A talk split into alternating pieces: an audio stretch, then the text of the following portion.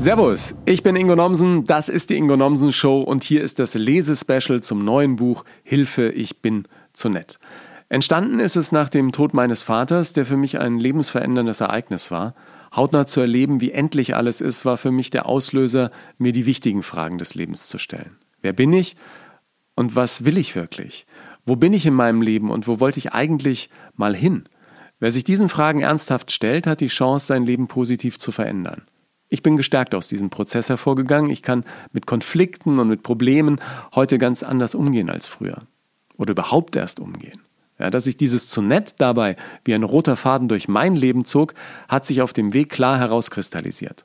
In dieser Podcast-Folge lese ich mit dir in mein neues Buch rein und ich wünsche dir ganz viel Spaß dabei. Okay, ladies and gentlemen, open your ears. It's the Ingo Thompson Show. So, und jetzt wird es für mich besonders spannend, weil ich ja gesagt habe, ähm, auch auf Instagram habt ihr das bestimmt mitbekommen, dieser ewige Hang zur Perfektion. Wenn ich jetzt früher so eine Lesung gemacht hätte aus dem Buch, dann hätte ich da stundenlang drin rumgeschnibbelt und äh, geguckt, dass es möglichst perfekt wird wie ein Hörbuch. Aber ähm, soll ja jetzt kein Hörbuch werden, sondern wir wollen einfach ähm, gemeinsam da mal ein bisschen reinlesen. Ich lese vor und äh, ich habe immer drei Stellen rausgepickt aus Hilfe, ich bin zu nett. Untertitel Grenzen setzen, wenn andere ihre Freundlichkeit ausnutzen. Wobei ich sagen muss, unterm Strich äh, bist natürlich du und, und äh, so auch ich ähm, für dieses Grenzen setzen verantwortlich. Das sind nicht die anderen schuld oder irgendwie das Leben, sondern im Prinzip liegt die Verantwortung äh, ganz bei uns. Was ich auch gerne nochmal sagen würde, ist äh, das Vorwort, was ich irgendwie ja, auch wichtig finde für so ein Buch. Ich habe das Buch meiner Familie gewidmet und all den netten Menschen auf der Welt. Schön, dass es euch gibt. Ja, schön, dass es dich gibt und dass du reinhörst. Und ich würde gerne beginnen mit äh, dem, äh, was auch am Beginn des Buches steht. Da steht nämlich zu nett Fragezeichen geht's noch eine kleine Einführung. Sie sind zu nett, sagte einst Frank Elstner zu mir bei Probeaufnahmen für neue Showideen Ende der 90er Jahre in Köln. Mit so einer Ansage hatte ich damals nicht gerechnet. Ich war für dieses besondere Casting extra von München an den Rhein eingeladen worden, hatte mich vorbereitet und nach bestem Wissen und Gewissen abgeliefert, wie das beim Fernsehen heißt. Auf die Kritik und Meinung des Meisters, der mit Wetten das eine meiner Lieblingssendungen der Kindheit erfunden hatte, war ich natürlich besonders gespannt. Sie sind zu nett. Sein Satz traf mich wie ein Vorschlaghammer. Obwohl ich das damals, glaube ich, ganz gut überspielt habe. Klammer auf, was man allerdings auch als Indiz dafür werten könnte, dass er recht hatte, denn ich widersprach nicht. Und natürlich fing ich mit dem großen Showmaster auch keine Diskussion an. Klammer zu. Innerlich aber brach bei mir die große Unruhe aus. Zu nett. Wie bitte? Kann ein Mensch überhaupt zu nett sein? Das Nett, von dem Elstner sprach, war rückblickend nicht der viel zitierte kleine Bruder von Scheiße, der nett mit uninteressant und langweilig verbindet. Nein, Elstner meinte schlicht zu freundlich. Ich war eben auch vor der Kamera ein wohlerzogener junger Mann. So fand er, würde eine Karriere als Moderator im Mediengeschäft wohl schwer werden. Nur was sollte das heißen? Zu nett für was oder wen? Für die Medienbranche, weil dort nur die härtesten durchkamen? War ich denn umzingelt von Arschlöchern? Oder zu nett für die Zuschauerinnen und Zuschauer. Mochten die Menschen vor den Fernsehgeräten ungehubelte Raubeine und Großmäuler lieber als nette Kerle? Ist es tatsächlich so, dass wir die Frechen und Unangepassten insgeheim bewundern, weil wir uns selbst nicht trauen, so zu sein wie sie? Weil sie stellvertretend für uns ihren Mund aufmachen und Dinge sagen, die wir nicht wagen? Kommt der große Klapptyp im Leben weiter als der Liebling aller Schwiegermütter? Äh, Klappe? der große Klappetyp. Äh, ist Freundlichkeit ein Hemmschuh auf dem Karriereweg? Muss man wie eine Dampfwalze durchs Leben gehen und alles und jeden gnaden- und skrupellos niedermähen, um ans Ziel bzw. zum Erfolg zu kommen? Ist es cooler, wenn man den Rebell und Halbstarken gibt? Lieber Mick Jagger statt Paul McCartney? Lieber Sido als Mark Forster? Lieber Nena als Nicole? Ja, dann wäre sicher nicht nur in der bunten Glitzerwelt der Unterhaltung äh, es so, sondern träfe auch auf Banker, Ärztinnen, Juristinnen, Lehrerinnen, Politikerinnen und Bauarbeiter zu. Frech kommt weiter. Ich bin mir sicher, viele von uns kennen diese Situation, in denen wir gerne würden, aber nicht können oder uns eben nicht trauen. Einfach mal den Mund aufmachen, sagen, wie es ist. Nee, sorry, bin anderer Meinung. Tut mir leid, sehe ich nicht so. Nein, äh, mache ich nicht. Und übrigens, ich finde es nicht in Ordnung, äh, was du da gerade gesagt hast. Stattdessen lächeln wir und sagen, klar, kein Problem, gerne, ist doch kein Ding, äh, mache ich. Und über den blöden Spruch ärgern wir uns dann später. Die ganze Nacht. Tja, so sind wir wohl. Ich habe damals vor über 20 Jahren keine Sekunde drüber nachgedacht, jetzt härter oder unbequemer zu werden. Und wenn ja, wie hätte ich das machen sollen? Also, wie heißt es so schön? Keiner kann aus seiner Haut. Auch ich nicht.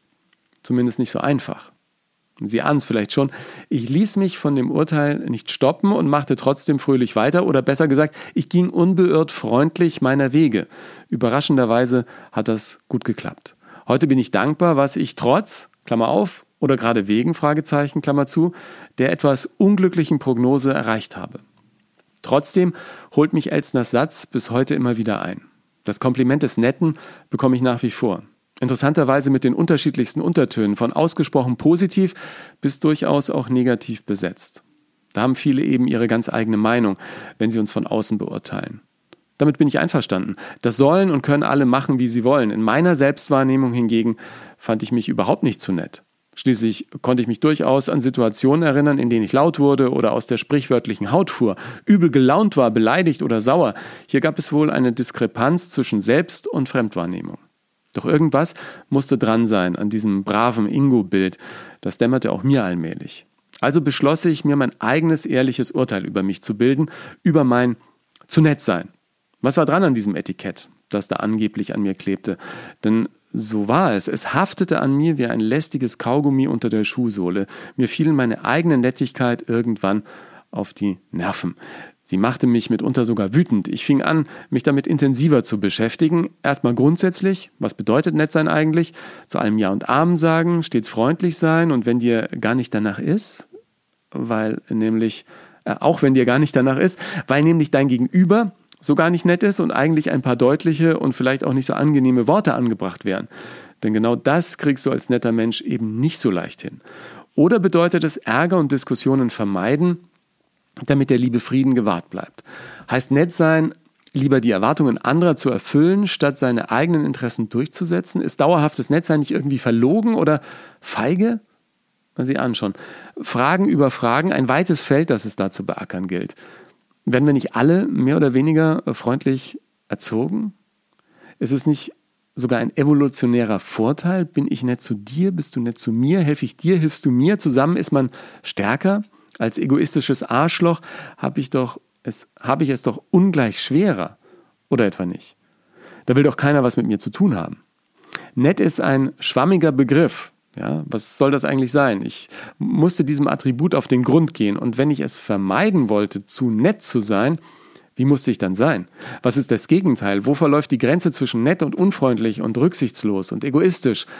Kann man nur ein bisschen nett sein oder mal nett und dann wieder nicht? Wäre das nicht extrem irritierend für mein Umfeld? Sollte man nicht eine gewisse Persönlichkeitskonstante haben, eine Art Verhaltensbeständigkeit? Und kann man Teile seiner Persönlichkeit verändern? Ich tauchte also ein in meine persönliche Nettigkeitsforschung und mehr und mehr stellte ich fest, dass ich mit diesem Problem nicht alleine bin.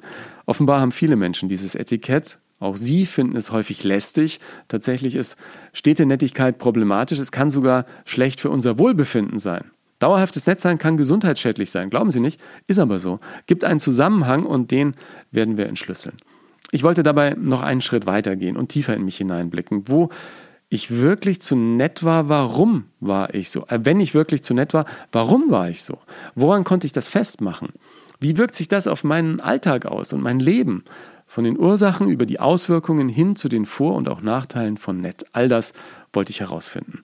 Ich möchte Sie mit auf die Reise in meine Welt und durch meine Gedanken nehmen. Für, mit, äh, für mich ist dieses Buch eine spannende Expedition zu mir selbst geworden. Ja, ich steige mal kurz aus, das, das äh, stimmt allerdings äh, wirklich. Um die Dinge freizulegen, die mich als ganze Person wirklich ausmachen. Zentral war für mich dabei die Klärung der entscheidenden Fragen. Wer bin ich und wie will ich sein? Bin ich tatsächlich der durch und durch nette Ingo? Oder gibt es auch andere Seiten an mir? Warum verhalte ich mich so und nicht anders? Fragen, die Sie sich vielleicht auch schon gestellt haben. Wie sind Sie und wie wollen Sie sein? Selbst wenn wir diese Fragen beantworten können, ist der Weg von A nach B kein äh, Katzensprung, aber auch kein Quantensprung, wohl eher irgendwas äh, dazwischen. Also A war, um das nochmal zu erläutern, äh, wie sind Sie und, und B, wie wollen Sie tatsächlich sein? Möglicherweise erkennen Sie sich ja in der ein oder anderen Situation äh, wieder. Vielleicht sind wir uns ja ähnlich, Sie und ich. Zwei total nette Menschen, die ihrem eigenen Glück dank ihrer Freundlichkeit oft auch im Weg stehen. Weil wir Gefahr laufen, oft an und über unsere Grenzen zu gehen, weil wir, dieses, äh, weil wir diese verdammten Grenzen eben nicht setzen können. Weder für uns noch für andere. Kein Wunder, dass das auch Menschen ausnutzen. Doch warum fällt uns dieses bis hierhin und nicht weiter so schwer? Unsere Persönlichkeit macht uns da einen Strich durch die Rechnung. Auf die Suche nach dem Warum ist es deshalb wichtig, dass wir uns genau diese ganz persönlichen Fragen stellen. Mich verfolgen sie ein ganzes Leben. Unzählige Male glaubte ich, die Antworten zu kennen, doch die Erkenntnis währte leider nie besonders lang. Rückwirkend waren das die Antworten, Entschuldigung, ich, ich, muss, mal, ich muss, einen kleinen Schluck, muss einen kleinen Schluck trinken. Ich weiß gar nicht, wie die das bei Hörbüchern machen, ja? Mm. Ein bisschen Tee. Rückblickend waren die Antworten, also damals, ne? Rückblickend waren das Antworten, die mich nicht wirklich weitergebracht haben. Dazu musste mehr passieren. Dazu war ein Bruch im Leben notwendig. Ein Wendepunkt, der oft von außen kommt und mit ganzer Kraft zerstört, was uns bis dahin mit durchs Leben trägt. Begleiten Sie mich auf der Suche nach mir selbst, nach der eigenen Identität und dem Sinn des Lebens aus meiner ganz persönlichen Perspektive wie ich jene Gedanken und Handlungsmuster kennenlernte, die mich lange bremsten, wie ich sie schließlich überwand und neue Wege ging, ohne ein Arschloch zu werden. Versprochen.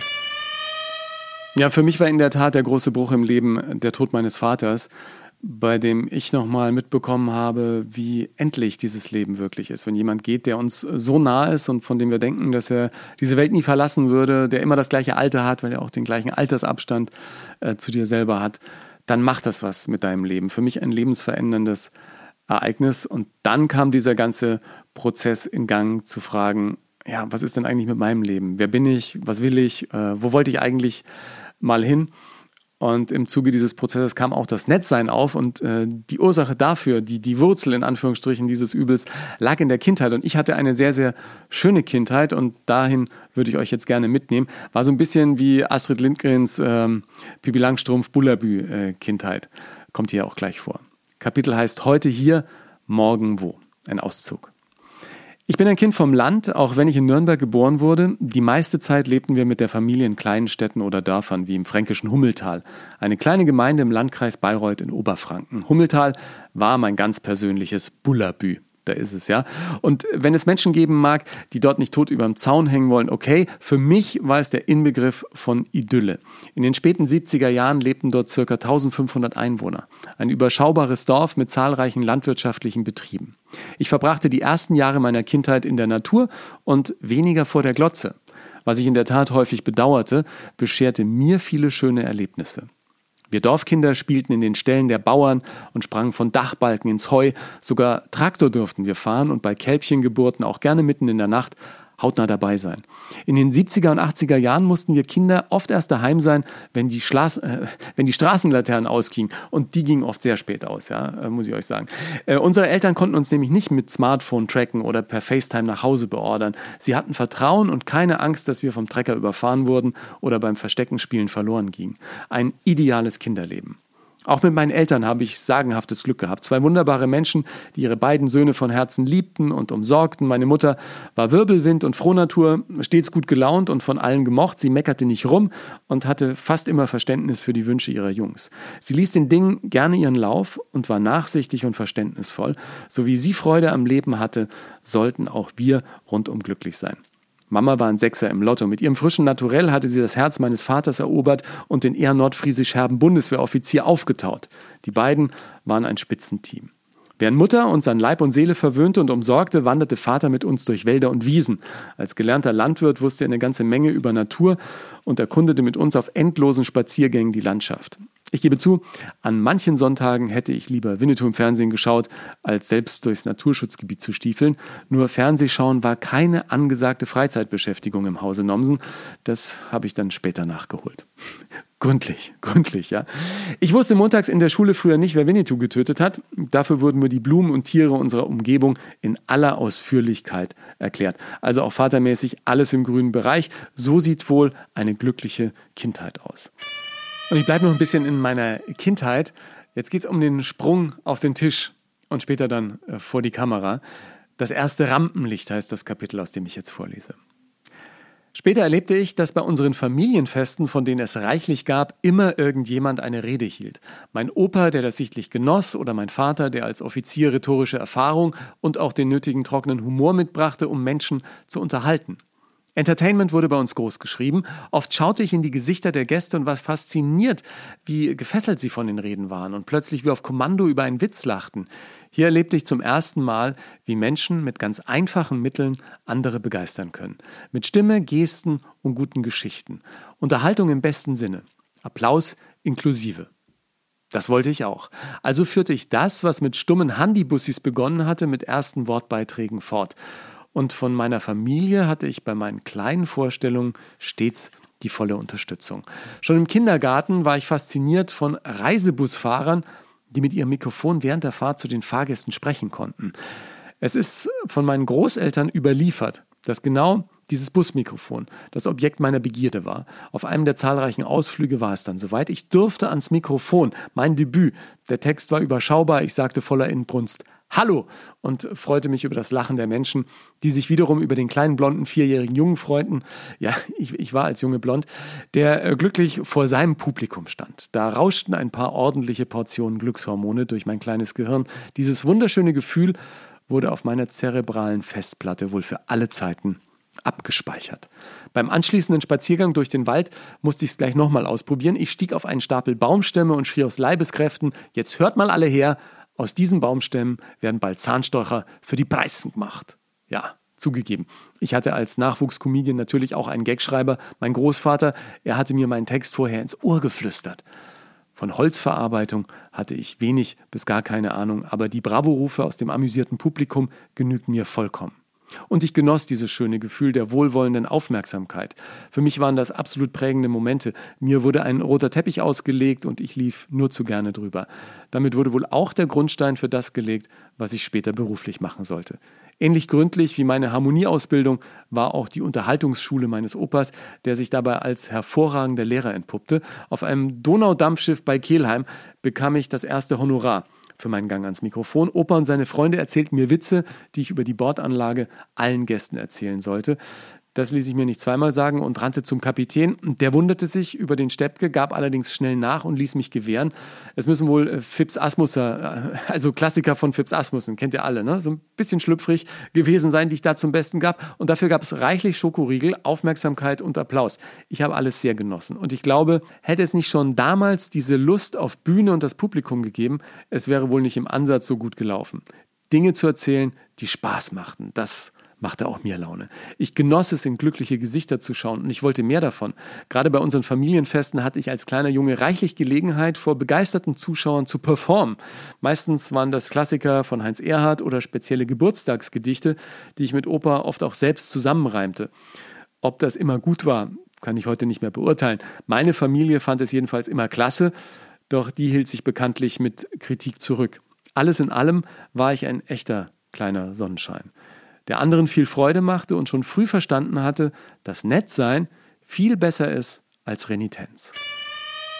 Ja, wie kann eine so schöne Kindheit jetzt zu Problemen führen? Äh, sie kann. Sätze wie, wir wollen doch keinen Streit, immer schön brav bleiben und ähnliche meiner Mutter haben dazu geführt, dass sich das bei mir wohl äh, bis ins Innerste festgesetzt hat und ich auch im Erwachsenenleben versucht habe, Konflikte, wo es geht, zu vermeiden oder die gar nicht anzugehen. Ja? Immer nett zu sein, eher Ja als Nein zu sagen. Und das sorgte für viele Gefühle, die ich später gar nicht einordnen konnte. Das ähm, sorgte für viele schlaflose Nächte, weil ich mich irgendwie nicht entscheiden konnte. Machst du Hü, machst du Hot? Und im Endeffekt, als ich dann erkannt hatte, was Sache war, woher es kam und dass ich was ändern musste, hatte ich, und das bekomme ich jetzt auch immer wieder gespiegelt von Menschen, die das Buch schon gelesen haben, natürlich auch Ängste, mal neue Wege zu gehen. Und deshalb spielt auch die Angst im Buch eine große Rolle und die Fragen, die sich darum drehen. Ein kleines Kapitel heißt sogar gegen die Angst. Ängste sind nicht besonders gesellschaftsfähig. Wer will denn schon gerne ein Angsthase sein? Ich glaube, nur wer auch Licht in diese dunklen Ecken bringt, lernt sich wirklich kennen. Und Hand aufs Herz, wir haben doch alle unsere Ängste. Der eine mehr, der andere weniger. Wer behauptet, vollkommen angstfrei zu sein, sollte sich mal dringend mit einem Therapeuten unterhalten. Die ungesunden Ängste sind echte Mieslinge, die es immer schaffen, dich dahin zu bekommen, wo sie dich haben wollen. In den Schraubstock. dann bist du nicht mehr fähig, frei und selbstbestimmt dein Ding zu machen. Und das machen sie auf eine sehr niederträchtige und heimtückische Weise. Warum war es so wichtig, sich mit dem Thema zu beschäftigen? Weil ich meine persönlichen Ziele und Wünsche der Angst untergeordnet hatte. Ich war Konflikten aus dem Weg gegangen, weil ich Angst hatte. Und aus dem Grund hatte ich auch meine Ziele nicht mehr in Angriff genommen. Angst, nicht gemocht zu werden, Angst, andere zu enttäuschen, Angst, nicht gut genug zu sein, Angst zu versagen, Fehler zu machen, nicht perfekt zu sein, Angst, meine existenzielle Grundlage zu gefährden. Ich musste diesen Ängsten ins Auge blicken. Waren sie überhaupt berechtigt? Was würde passieren, wenn? Was wäre denn die schlimmste aller möglichen Folgen? Hier half mir wieder der Blick zurück. Denn eigentlich war ich nie besonders ängstlich gewesen. Ja, schon super interessant, was passiert, wenn du dich intensiver mit deinem Leben beschäftigst. Bei mir hat es sich unfassbar gelohnt, endlich wirklich Verantwortung für mein Leben zu übernehmen, für meine Bedürfnisse und meine Träume. Und ich will zeigen, dass Menschen, die es anderen immer nur recht machen wollen, am Ende selbst auf der Strecke bleiben. Das Schöne, auch das Miteinander mit anderen wird ja viel entspannter, wenn wir uns selbst besser kennen. Viele negative Gefühle, die ich hatte, konnte ich lange nicht einordnen und als ich herausgefunden hatte, woher es kam, konnte ich plötzlich viel besser mit Konflikten umgehen, beziehungsweise Konflikte überhaupt erst angehen war ja so schön zu sehen, dass sich viele der Konflikte, die ich als gordische Knoten schon in riesige Probleme münden sah, am Ende in Luft auflösten. Ich empfehle da üben, üben, üben. Also am besten mit Kleinigkeiten anfangen und, und auch mal Nein sagen und Stopp. Und ein Gedanke, den ich da äh, sehr, sehr hilfreich finde, ist, ein Nein zu anderen ist immer auch ein Ja zu uns selbst. In diesem Sinne, viel Spaß mit dem Buch. Hilfe, ich bin zu nett. Ich verlinke dir das Buch nochmal in den Show Notes. Vielleicht kennst du ja auch andere Menschen, die es dringend gebrauchen könnten. Und ich freue mich auf deine Gedanken zum Thema zu nett sein und deine Geschichten. Poste die gern unter den Beiträgen zur Folge auf Instagram oder Facebook. Und vielleicht hast du auch Lust, wenn dir der Podcast gefallen hat, eine ehrliche Sternebewertung auf Apple Podcasts zu hinterlassen. Das erhöht die Sichtbarkeit dieser Show. Dank dir dafür und bis zur nächsten Ausgabe.